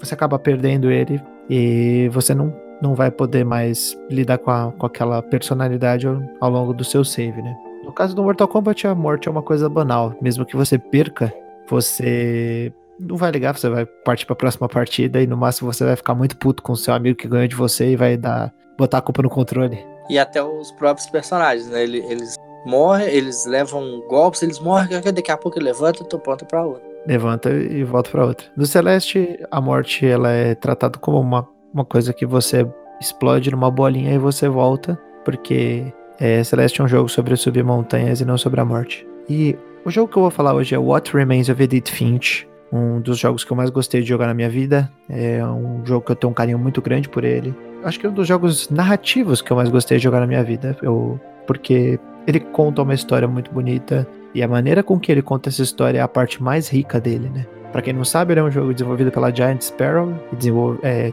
distribuído pela Annapurna Interactive. Então, eu não gosto muito desse termo, eu acho que ele é um pouco pejorativo, mas ele é o que o pessoal chama de Walking Simulator, né? Basicamente, é, falando de uma maneira um pouco mais abrangente em termos de gênero, ele é um adventure. Né? Ele, é um, ele é, um, é um jogo que tem como ele tem como herança cultural e da mídia de videogames, da, da linguagem de videogames, é, jogos como Green Fandango, os jogos do Tim Schafer, Gabriel Knight, esses, esses jogos de adventure antigos, né? Eu não joguei muitos deles, né? Mas eu, eu sei da importância que eles têm na questão de você resolver quebra-cabeças e, é, e escutar histórias por meio da resolução desses quebra-cabeças. Então, sendo um adventure, ele é um jogo que vai ser muito mais pautado na questão de te contar uma história e desenvolver os personagens por meio do, do gameplay do que ele te mostrar cutscenes ou ele te propor uma ação frenética ou ele exigir de você é, uma dedicação para você grindar ou para você melhorar suas builds. Não, não tem nada disso. Ele é um jogo de você andar, interagir e descobrir tudo sobre a família da Edith Finch, né? What Remains of Edith Finch, é, na tradução literal, é o que resta da Edith Finch, né? A Edith volta na casa dela, depois de um bom tempo, na casa onde ela morava, né? Na é, mansão Washington, né? Washington State. Na verdade, não é bem a Edith que volta lá, né? A gente, a gente fala de What Remains of Edith Finch, não é bem ela que volta, mas um, um personagem volta lá para poder descobrir um pouco mais sobre o que aconteceu lá naquela mansão, né? Logo quando você chega no, nas, nos arredores, antes de entrar nessa casa maluca, nesse local um tanto peculiar, né, bem pitoresco, você começa a perceber o carinho e a vontade do jogo de te passar uma história. Ele te joga dentro de uma história. Ele não vomita a história em você. Ele não, de maneira alguma, quer mostrar que essa história é uma história de filme. Não. Logo no começo ele fala assim: você tá jogando um videogame, certo? Então eu vou te contar uma história do jeito que um videogame pode contar. Não existe uma maneira certa de contar a história com videogame, mas existem maneiras que exploram potenciais da linguagem que os videogames podem nos proporcionar. Assim como Celeste usa a dificuldade para mostrar um pouco mais sobre as dificuldades da Madeline como personagem, meio a em frente à ansiedade dela. What Remains of Edith Finch mostra como a jogabilidade e a exploração podem ser interessantes para você contar uma história sobre luto, uma história fúnebre, né? E você percebe isso no carinho em cada detalhe. As legendas do jogo, à medida que você vai andando, uma tem uma voz que narra todos os acontecimentos. As letras elas não, simples, não simplesmente aparecem em blocos embaixo, elas aparecem no próprio ambiente. Então, à medida que você vai andando, você vai percebendo que tem frases escritas nas árvores, tem frases escritas no céu, tem frases escritas na sua frente, e você vai andando e ela se esvoaça, desaparece naturalmente, como se fossem pensamentos da, do protagonista, da protagonista, que acabam desaparecendo assim, do, do mesmo jeito que eles apareceram repentinamente, né? É, eu não quero falar muito sobre cada uma das partes desse jogo, é, mas eu, algumas delas eu acho que merecem um destaque, porque se eu não falar de nenhuma, vocês vão achar que. Vocês não vão achar que esse jogo vale tanto quanto ele vale, porque ele é um jogo muito valioso, né? Tem uma, uma fase logo no começo do jogo onde você vai. Eu falo fase, né? Na verdade, o jogo ele, ele é um, uma experiência inteiriça, ela é uma, uma experiência contínua, ele não tem nenhum tipo de fase. Mas a gente pode considerar que cada um dos quartos da, da mansão, cada um dos cômodos dessa mansão é uma fase. Porque você tem uma proposta narrativa inteiramente diferente e uma proposta de jogabilidade inteiramente diferente. E eu acho que isso também é um dos pontos altíssimos do What Remains of Edith Finch. O Flávio jogou o Gun Home, né, Flávio? Isso. Então, o Gun Home é dos, do, também do pessoal que fez o Tacoma. O Gun Home é um jogo muito interessante, ele conta também a história de uma, uma família, de uma moça que chega na casa dela e, e, descobre algumas coisas sobre a família. Só que a, a proposta do Gun Home é ser realmente o que os adventures clássicos eram. Você resolver enigmas, resolver quebra-cabeças, manipular objetos, utilizar eles aqui e ali para você entender um pouco mais sobre a história, né? E por meio dos quebra-cabeças você vai conhecer a história. What Remains of Edith Finch é sobre isso, mas ele é muito mais do que só isso, porque cada uma das trágicas mortes da família Finch acontece de uma maneira totalmente diferente e isso é proposto por meio de um gameplay muito diferente, né? Uma das, uma das mortes, assim, um dos casos é, mais pro início do jogo, né? Ele é, um, ele é um jogo de 4 a 5 horas, né, Ângelo? Você, você curto, chegou, a é. dar uma, você chegou a dar uma, uma bisoiada nele, né? Sim, cê, se você tiver empenhado, você senta e você consegue jogar o jogo todo. Numa sentada, Legal. assim. Numa tarde, pega uma tarde de domingo, você joga ele do começo ao fim e você nem percebe. A hora que você percebe, o jogo já acabou, começa a subir os créditos. Exatamente. E você começa o jogo e logo no início, logo no, comecinho, você tem uma fase de uma criança, né? Uma criança que chega perto da janela, ela vai se aproximando, ela vai falando sobre a curiosidade dela e a vontade dela que ela tem de, de conhecer aquele mundo fora, é, fora das quatro paredes, fora da, do sufoco, da claustrofobia de um quarto de uma criança. E ela quer explorar o mundo, ela sobe na janela e assim que ela pula da janela, ela se transforma num gato. Então, na verdade, isso pura e simplesmente a questão da mente da criança funcionando, né? Nenhuma criança vai se transformar num gato. Então esse jogo ele brinca muito sobre a, com a, essa suspensão da descrença, mas de uma maneira muito bonita, porque você percebe que em alguns momentos a mudança no gameplay ela é ou por conta da imaginação aflorada de uma criança, ou porque uma pessoa velha foi ficando tão velha que ela acabou criando memórias, assim, olhando em volta dela e, e criando situações que na verdade nem são reais, ou porque a pessoa trabalhou demais, ou porque a pessoa teve, um, teve muito estresse na vida e ela, ou porque ela passou por uma dificuldade muito grande, um, um momento de medo, um momento de tensão, e aquilo se tornou. Você consegue ver aquela turvidez, aquela, aquele momento crítico e, e as coisas vão mudando. Então a criança acaba virando um gato, depois ela vira um pássaro,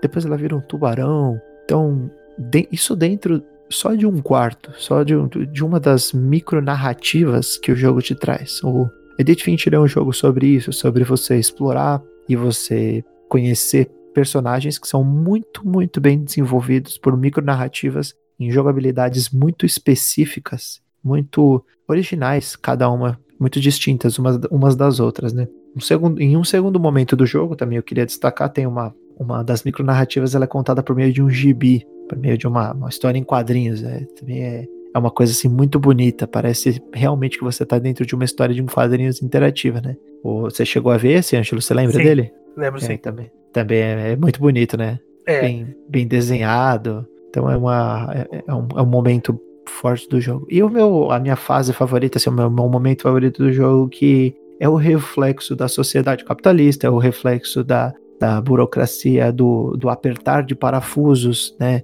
É uma. Parece. Me lembra muito as reflexões de tempos modernos do Charles Chaplin, né? sim, totalmente. Quando você faz alguma coisa repetidamente e você é condicionado a esse tipo de repetição porque os patrões, porque as, as pessoas ricas querem que você trabalhe de uma maneira repetitiva e você não tem como sair, você se vê preso àquilo, você realmente percebe que o, o- a fase da, da fábrica de, de, de, de sardinhas, né? Da, da, da, fábrica de enlatados. É uma das fases mais interessantes que eu já vi em videogames, porque ela te mostra exatamente como você trabalha no automático. Como é trabalhar no automático, fazendo duas coisas ao mesmo tempo, imaginando a sua vida num reino distante como uma pessoa rica, como um rei, como uma pessoa que tem nobreza, que é amada, que é adorada, que, que tem toda a atenção dela para você, enquanto você também está trabalhando e cortando os, os seus peixes e fazendo aquela mesma coisa que você sempre faz todo dia no porto da sua cidade, no, no, na indústria da sua cidade. Então, acho que as reflexões que esse jogo causa por meio do gameplay dele e é por meio da narrativa, todos eles interligados, é, é uma experiência assim que paga demais, é uma experiência muito ímpar nos videogames. Eu eu dou muito valor para esse tipo de coisa. Qual é a mensagem que o jogo vai passar? E o What Remains of Edith Finch passou mensagens muito bonitas para mim. Sim, é, não, a gente não vai dar spoiler de história, porque ele tem uma história muito profunda e muito boa de se viver. Mas como a gente já falou aqui durante enquanto a gente estava falando do jogo, não é segredo que o jogo trata de morte e como que cada membro daquela família morreu. Você vai descobrindo como que cada membro daquela família morreu. E qual é a relação entre o protagonista e esses membros? Isso, né? e esses personagens uma... que você vai. Você tá conhecendo, mas o personagem que você tá jogando já conhece, ele tá revivendo, como se você estivesse entrando numa, é, numa casa abandonada da sua família, e você tá revendo fotos e lembrando do seu tio, do seu primo, da sua avó, do seu sobrinho, da sua mãe e tudo mais. E é legal, foi bom que o Tutu citou alguns exemplos bem distintos, como que o jogo mostra, como que o jogo faz representações da morte em diversos estágios da vida. Diversos estágios da vida. Tem gente que morreu criança, tem morreu bebê, morreu uma, uma velhinha, morreu um cara adulto, e, e ele vai mostrando para você simbologias dessa morte, porque ele não vai mostrar cabeças decepadas, sangue voando, nada disso. Não, Cada não. vez que um personagem morre, ele cria uma simbologia. É algo tão poético isso, exatamente. Cada uma, a cada um dos momentos é tão poético, porque, sinceramente, eu, eu, não, eu não sei como lidar. Eu nunca tive um filho, mas eu não sabia, sei como eu lidaria com a morte de um bebê afogado. Né? Eu tenho um primo que, infelizmente, ele faleceu, ele foi, ele morreu afogado, né? E é um trauma muito grande, assim, na minha família. O pessoal até evita falar sobre. A maneira com que Edith Finch trata da morte de um bebê afogado, do ponto de vista não das pessoas de fora, mas sim da. Dele, o ponto de vista do bebê. Isso que é legal, porque. O que, que o bebê. O que, que aconteceu com ele? né? Sei lá, eles criam uma, uma fantasia no, no jogo, porque não tem como você saber, tipo, o que, que um bebê tá pensando. Então eles criaram uma, uma simbologia no jogo do que o bebê estaria pensando no momento da sua morte. E isso que o jogo faz muito legal, porque cada personagem que morre, você tem uma simbologia diferente do que, que aquele personagem podia estar tá sentindo naquele momento segundos antes dele, dele perder a consciência e saber que ele vai morrer. Sabe? É, é muito poético. Cada Sim. uma das histórias, cada uma das simbologias que o jogo cria, e assim como tu, tu falou, cada um deles oferece um gameplay diferente. Porque ele falou que é um jogo de. Como é que você usou o termo mesmo? É um Walking, Simulator. simulator né? Walking é um Simulator, você né? pode chamar de point and click. Tem vários vários gêneros que você pode encaixar nesse jogo. Mas ele é uma experiência. Eles são várias experiências misturadas num jogo só. E isso é muito legal, porque assim como eu falei que ele é um jogo rápido, só que ele é um jogo muito denso. Então você vai jogar essas três horas, essas quatro horas, e você vai sair de lá mentalmente exausto. De tanta informação que você vai receber e de tanta coisa que você vai ter, sabe? De, de peso, de carga emocional, de carga de, de gameplay, de cada hora você tá num, fazendo alguma coisa diferente e de, e de coisas que você vai ter para pensar depois, sabe? Você vai ficar pensando, tipo, porque por mais que a gente, sei lá, não sei se você que tá ouvindo tem uma ligação forte com a sua família, ou família é uma coisa muito é, subjetiva, né? Pode ser parente, pode ser alguém que você escolheu para viver ao seu lado, pode ser que a sua família sejam seus amigos que você recebe todo dia na sua casa. Você já viveu uma história, você já perdeu pessoas, você já você já teve alguém que você alguma avó, algum tio, algum primo que você já, você já perdeu de alguma forma, sei lá, trágica, ou que não seja trágica, mas que você já teve essa perda, que você tem essa lembrança, então você vai acabar sabendo como que essas relações funcionam, sabe? De você depois de. Talvez agora não, porque a gente tem. A gente tá na época dos 20, 30 anos, mas talvez esse personagem seja apresentado por alguém que já tenha 60, 70 anos, sabe? E a família toda já morreu. E você vai até essa casa abandonada e você começa a lembrar de toda a sua família, de tudo que já aconteceu com todas aquelas pessoas. E é uma profundidade que o jogo te leva que, ao mesmo tempo que ele pode se relacionar com alguém, ele pode trazer isso para alguém, é uma coisa que você fica pensando, né? O que, que você já viveu com seus familiares, com seus amigos, com seus maridos, esposas, cônjuges e tudo mais. E, e você vai pensando daqui uns 30, 20, 30 anos, 40 anos, se você vai se ver numa situação dessa, sabe? De você já perdeu todas as pessoas que você tem, que você teve na sua vida, e todas elas representam uma lembrança diferente. Um álbum de fotos, um escrito na parede, um brinquedinho de montar, aqueles bloquinhos de aqueles bloquinhos de letras que você vai gerando as letras e você monta palavras. Sim, sim. Um, um quarto no, no sótão, que aquele, aquele quarto no sótão é, é, um dos cenários mais bonitos que eu já vi. Quarto do, do, do astronauta, né? Isso, quarto do astronauta é. A cena do balanço. Tem, tem, Nossa, tem... a cena do balanço é. Pra mim, acho que é o auge do jogo, assim. É... Aquela uhum. cena do balanço, a gente não vai falar o que, que é, o que acontece, mas a cena do balanço, ela é o ponto alto da poesia do jogo é extrapolar também a, a questão. Acho que assim, What Remains of Edith Finch, eu, eu, eu, já vou falar, eu, às vezes as pessoas não gostam que eu falo isso, mas eu, eu, eu vou falar. What Remains of Edith Finch é um jogo para adulto, é um, é um jogo para não é um jogo para criança. Você tem que ter maturidade para você entender ele. Ele não é um jogo difícil, ele não tem entrelinhas é, muito subjetivas, assim, ele é um jogo bem direto no, na, na mensagem dele. Mas assim, o que eu vejo muito é que a gente joga muitos jogos que são violentos com o pretexto de que eles são jogos sérios, de que eles são jogos para adultos. É, jogo violento não é um jogo para adulto. Jogo violento é só simplesmente um, uma, essa fetichização da sociedade de falar ah, é sangue. O, o, ser humano ele é um é um tipo de ser, um indivíduo que gosta dessa banalização de, de da criminalização, da, da, do sangue, da violência. Então, What Remains of Edith Finch não é sobre isso, não é sobre a violência. Ele é um jogo que lida sobre que, que fala sobre morte, né? Que lida com luto, com essas questões fúnebres, mas que em momento algum ele vai falar sobre, ele vai mostrar coisas, coisas explicitamente violentas, né? Então tanta, tanta coisa que a gente escuta falar, ah, jogo de adulto, esse enredo é, é muito adulto. Exatamente assim, é, é coisa para adulto e tal, mas na verdade a gente tá dando coisa para adolescente, né? O, você pega o Mortal Kombat que eu falei, toda esse, essa violência, ah, é pra é coisa de adolescentes aí que acha que isso é, é para adulto. Não é coisa para adulto mesmo. São falados os boletos da fila de banco. Mentira. É coisa de adulto mesmo. Vai ser coisa é, dessa que vai lidar com sentimentos, com perdas, a vida passando, acontecendo, com o tempo. Agora eu preciso jogar esse negócio o quanto antes. Esse é meu próximo jogo. Isso é isso aí.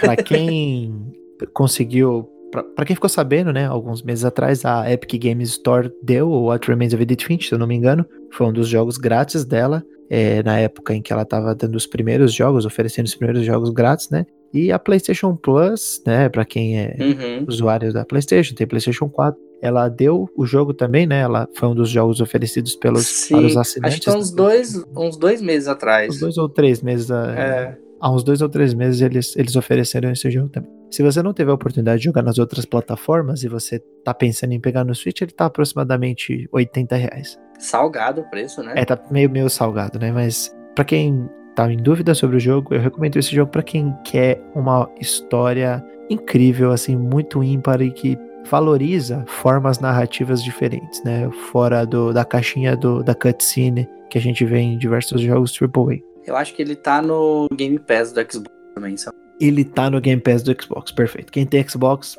vai, vai lá no Game Pass que o serviço é, é show de bola. O que não vai faltar é a oportunidade para jogar esse jogo, porque é não importa qual plataforma, a gente não tá aqui para falar para jogar o jogo no Switch. A é, gente tá não. aqui pra falar para jogar. Joga onde você tiver, se você tem um PS4, se você tem Steam, se você joga no PC, Epic Store, se você tem Xbox e, e assina o Game Pass, joga. Eu vou falar uma coisa que vocês não vão ouvir muito da minha boca, porque eu não sou muito a favor disso, mas na pior das hipóteses, se você não tem um, um Switch, não tem um Play 4, agora você está numa geração um pouco anterior, não, não tem acesso a isso, assiste no YouTube.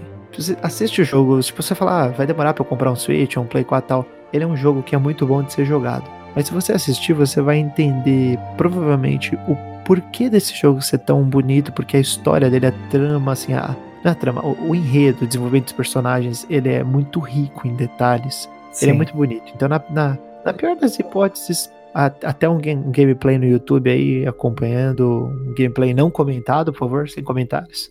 Como eu disse, a jogabilidade é uma coisa fantástica porque ela, ela, ela subverte. Cada vez que você muda de, Hum. de, de quarto, de, de cômodo, você é surpreendido com uma forma de jogar diferente. E isso é muito bonito. Ah. Isso é. bem interessante, né? Assim, a forma de jogar não é não é num nível Nier Automata, por exemplo, né? Eu, é, eu sempre comento, eu gosto muito de Nier Automata, que é, é um jogo de navinha, e de repente é um jogo de luta, e de repente é um RPG de mundo aberto, aí de repente é um, é um, é uma visual novel. Não, não é, não é nesse nível. Mas assim, dentro do que adventures point and click fazem, e, e jogos assim de exploração, ele faz uma coisa bem. uma coisa convidativa, assim, para você poder se esbanjar num gameplay diferente, numa diversidade de gameplay dentro daquele estilo.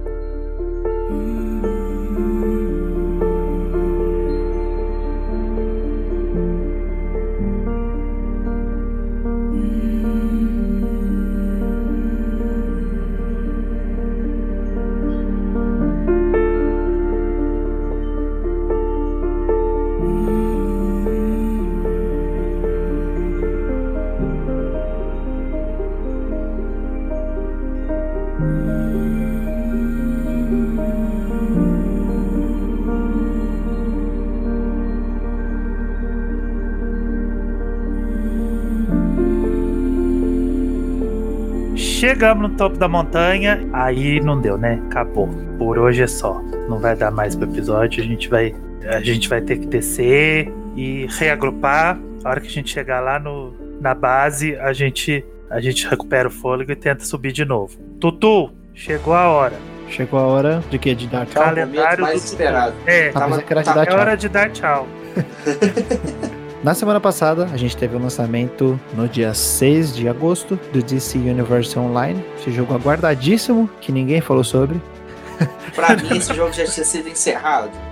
No dia 7 de agosto, a gente teve o lançamento de dois joguinhos, Damsel e Subdivision Infinity DX. No dia 8 do 8, um jogo muito importante, que eu não joguei nos consoles, mas eu joguei um pouquinho no PC. E é um RPG de classe. Pillars of Eternity Complete Edition. Eu não sei como são as versões de console, porque, né, não dá pra jogar com mouse e teclado, mas ele é um RPG da Obsidian de calibre altíssimo. No dia 9 do 8, a gente teve o lançamento do Turok 2 Seeds of Evil, que é um port do 64 Clássico maravilhoso. Classicão. clássico, maravilhoso, né? Eu joguei esse daí, hein? Esse aí eu joguei. Nessa semana a gente tem o lançamento do Friday the 13th, The Game, no dia 13 de agosto, né? Ou sexta-feira 13. E também no dia 13 a gente tem o lançamento de Exception. Vai ser na terça-feira 13, mas tá valendo. É, podia ser na sexta-feira 13, né? Aí ia ser legal. Esse, esse Friday, Friday 13 é o que tem igual no Play 4? Isso, Isso, é aquele que é. Um é o Jason e os outros são. Gente. Aí tem que ir matar. É, É tipo Dead by. Daylight, outra versão. Sei, sei. Eu não sabia que ia sair no Switch, não. Vai sair. Queria mandar um, um abraço pra Naninha Veras, mandou uma mensagem muito carinhosa pra mim. Muito obrigado. É, eu fico até sem graça de, de, de receber mensagens. Tudo lindo.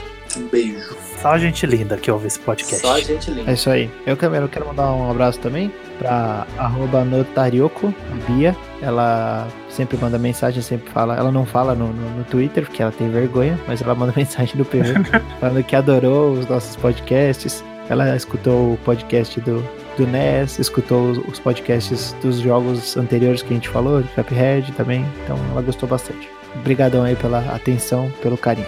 Então vou mandar um abraço pro Gus Trash, que é o arroba GuguIFC, que hoje ele falou que ouvir podcast enquanto joga joguinhos é uma experiência excelente e citou a gente como um dos podcasts que ele ouve enquanto ele tá jogando. E eu acho muito legal, porque as pessoas estão jogando enquanto elas estão ouvindo a gente falar de jogo, e às vezes elas ouvem a gente falar e resolve jogar, que a gente falou, aí a gente pede desculpas se fizer gastar, né? Caso alguém compre o Fire Emblem, porque a gente falou do Fire Emblem aqui, então a gente já pede uma desculpa antecipada. Mas é muito legal esse carinho que vocês têm pela gente, vocês marcando as nossas arrobas lá. Então continua marcando, marca o meu podcast, arroba meu podcast, arroba meu Nintendo, nas postagens que vocês forem fazer.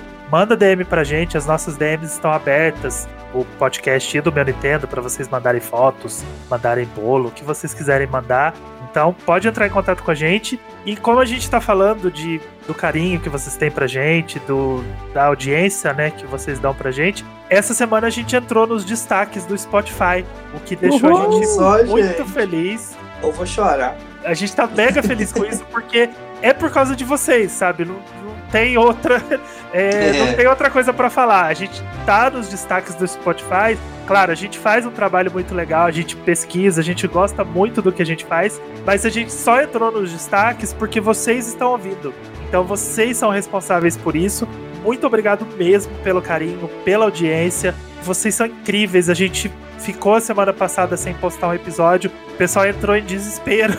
Porque o pessoal fica segunda-feira esperando o episódio sair pra ouvir logo cedo, ouvir indo pro trabalho. Então, é, a gente não gosta de ver o pessoal desesperado pelo episódio, assim, porque a gente fica chateado de não poder trazer o episódio uma semana que seja. A gente tem problemas, às vezes a gente tem que lidar com não ter o episódio, mas é legal esse carinho do pessoal estar esperando o episódio sair, sabe? Então o pessoal entender principalmente que a gente tem alguns problemas e algumas semanas a gente não pode postar, mas é legal ter esse carinho do pessoal esperando o episódio e falar, poxa, essa semana não tem, eu tava esperando pra ver do que, que vocês iam falar. Então, sério, obrigado muito por esse carinho. Toda semana a gente agradece, a gente não vai parar de agradecer, a gente não vai deixar de agradecer, porque é muito importante pra gente o que vocês estão fazendo. Espero que o que a gente esteja fazendo seja importante pra vocês, que esteja tocando vocês de alguma forma, seja com diversão, com informação, com alguma coisa útil. Que seja banal, sabe? Uma diversãozinha boba, uma coisa que vocês ouvem só pra distrair, mas que bom saber que a gente tá chegando até vocês, que a gente tá tocando vocês, que a gente tá de alguma forma trazendo esse material legal pra vocês. E vocês estão dando isso de volta pra gente, ouvindo o episódio, esperando o episódio, dando essa audiência pra gente, porque sem audiência a gente não tem ânimo, né, Pra seguir em frente, pra fazer mais episódios e a gente tá cada semana mais animado porque o público que a gente tá conquistando, o pessoal fiel que tá lá ouvindo toda semana e conta pra alguém e mostra e aí sempre tem alguém indicando episódio novo. É isso, ouçam podcast, não só de jogo, ouçam do que vocês gostam, porque o podcast é uma mídia muito boa, é uma mídia incrível, que a gente tem essa oportunidade de falar com vocês, de trazer alguma coisa relevante para vocês, de algo que vocês gostam. Ouçam o meu podcast, ouçam os outros podcasts de jogos que a gente tá sempre falando aqui, que a gente tá sempre recomendando, porque é uma coisa muito gostosa. Você tá indo pro trabalho, às vezes você tá com a cabeça cheia, ou você tá voltando do trabalho, põe um podcast lá para rodar e vai ouvindo que você vai se distrair, você vai ouvir a gente falando coisas interessantes, vai ouvir- a gente falando besteira, vai ouvir a gente rindo. Então, hoje a gente só quer agradecer. A gente tá aqui na finalização hoje só para agradecer. Obrigado mesmo por tudo que vocês estão fazendo pela gente. E sobre esse negócio aí de, da gente influenciar você a comprar joguinho, é, a culpa não é minha, cara. Você também gosta de jogar. Não adianta você jogar a culpa em mim. A gente tá aqui para falar o que é bom. Vocês são, vocês são tão burguês safado quanto a gente. Eu sei que vocês, querem comprar joguinho. Vocês querem jogar também. Porque joguinho é legal. Joguinho é divertido. Mandem pautas pra gente também. Mandem pautas pra gente. Se você quer que a gente fale sobre alguma coisa, fala, poxa, o podcast nunca falou sobre isso. Corre lá na nossa DM, a DM tá aberta, ou então responde uma das nossas postagens e fala assim: podcast, fale sobre tal coisa. Aí a gente faz um podcast especialmente para você. E a gente vai citar você no episódio. A gente vai falar: essa pauta de hoje é uma homenagem pra tal pessoa que sugeriu que a gente fizesse isso, que nem tinha passado Exatamente. pela nossa cabeça. Tem muita coisa pra gente falar. A gente fica toda semana, vamos falar disso, vamos falar daquilo. Então, semana que vem, vamos falar disso, vamos falar daquilo. A gente acaba esquecendo de alguma coisa, ou então não pensando em alguma coisa específica. Tipo, ah, eu quero que vocês façam um podcast sobre o Yoshi amarelo. Por que, que tem o Yoshi amarelo dentro do mundo dos Yoshis? Aí a gente vai falar, "Ah, por que será que Deve ser uma amarelo?" lore interessante aí. E aí a gente vai na lore do Yoshi amarelo Então a gente sugere pauta pra gente, vai lá conversar com a gente, que a gente tá só esperando. Gente posta o episódio e fica lá esperando vocês virem falar com a gente. Então, hoje a gente não vai fazer propaganda, a gente não vai fazer nada disso. A gente só veio para agradecer nessa finalização, porque a gente está muito feliz com o que está acontecendo, com o que vocês estão fazendo pela gente, pela audiência, pelo carinho.